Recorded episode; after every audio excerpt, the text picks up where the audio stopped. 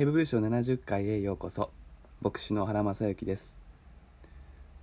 五章一節は大祭司は皆と始まりますが省略されている接続詞があります。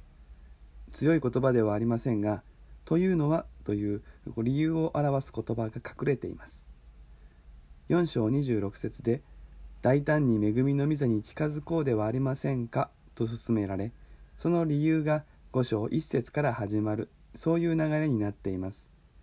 ですから直訳すればというのはどんな祭司大祭司でも人間の中から選ばれ人間のために神に仕えるようにすなわち捧げ物と生贄を罪のために捧げるように任命されているからですとなります。この中でまずポイントになるのは人間のために神に仕えるようにという部分です。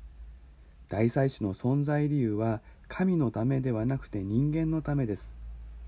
神様が誰かに仕えてほしいから神様が家来や子分が欲しくて大祭司を任命するわけではない。人間のためです。人間の利益のために大祭司は建てられる。すなわち大祭司は神様からの贈り物です。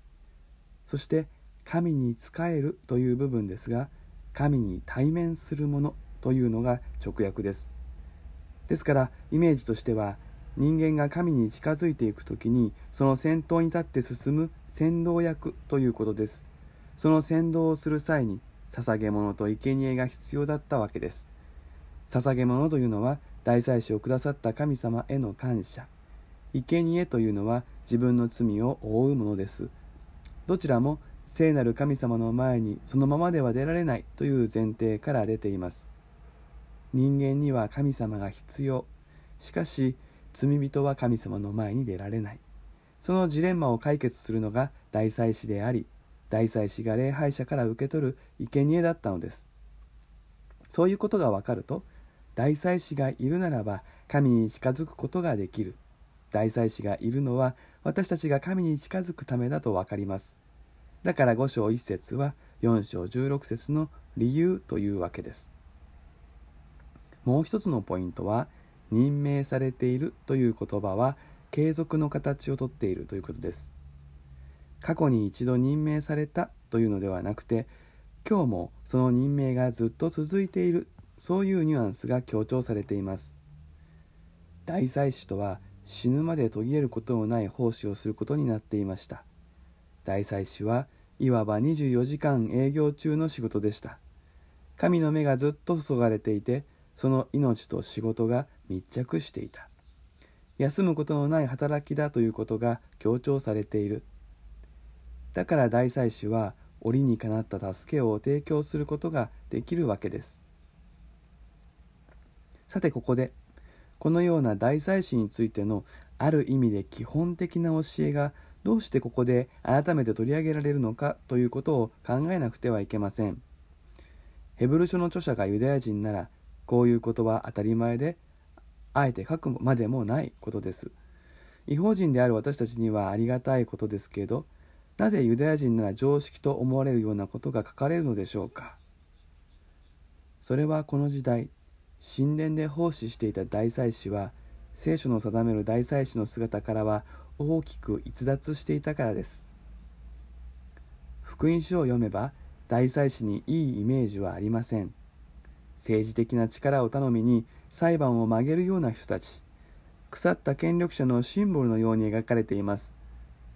そして大祭司は死ぬまで大祭司。神に召されて奉仕をするといったことはとっくの昔に忘れ去られ時の権力者によって特化へ引っかえ左遷されたりまた復職したりというとてつもなく人間的なものになっていたのです。ですからこの時代のユダヤ人にとっては大祭司というのはありがたいものでも何でもなかった。と同時に本当の大祭司が切実に求められていたわけです。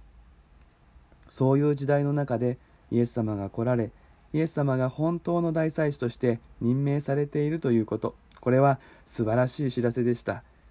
ユダヤ人なら大祭司についてよく知っているはずなのにこのようなことが書かれるのはイエス様を彼らが見聞きしている大祭司ではなく聖書的な大祭司のこととして理解するためだったわけです。さらに言えばもしイエス様を神の子として認めずユダヤ教の古い枠組みに戻るならまたあの政治的な大祭司の下で役に立たない死んだ礼拝の中に戻ることになるということもここでほのめかされていると言えるでしょう。荒野のイスラエルが辛いエジプトの思い出を美化してエジプトが良かったと言ったようにイエス様を信じたユダヤ人たちも出てきた場所を美化してしまう危険がありました。